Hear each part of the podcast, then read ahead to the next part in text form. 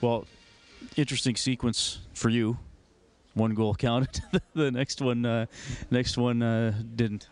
Or the, sorry, the, the first one didn't. The next one did. Yeah, it was a little odd for sure. Um, you, know, obviously that, that doesn't happen that much, but um, it's always a little downer when you get disallowed your goal. So uh, it was nice to get that one back. Four power play goals tonight. I mean, what allowed it to click today?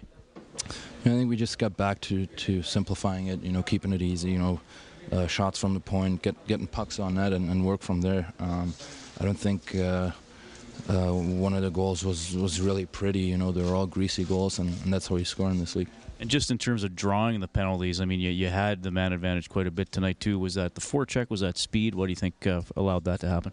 Um, I think we just we just played a smart game for the most part. Um, obviously, we, we had our struggles for, for a little bit as well, but um, I think we, we, we hemmed them in a little bit, and, and that that forced them to, to take penalties and, and you know get frustrated. So um, you know it was a good win for us.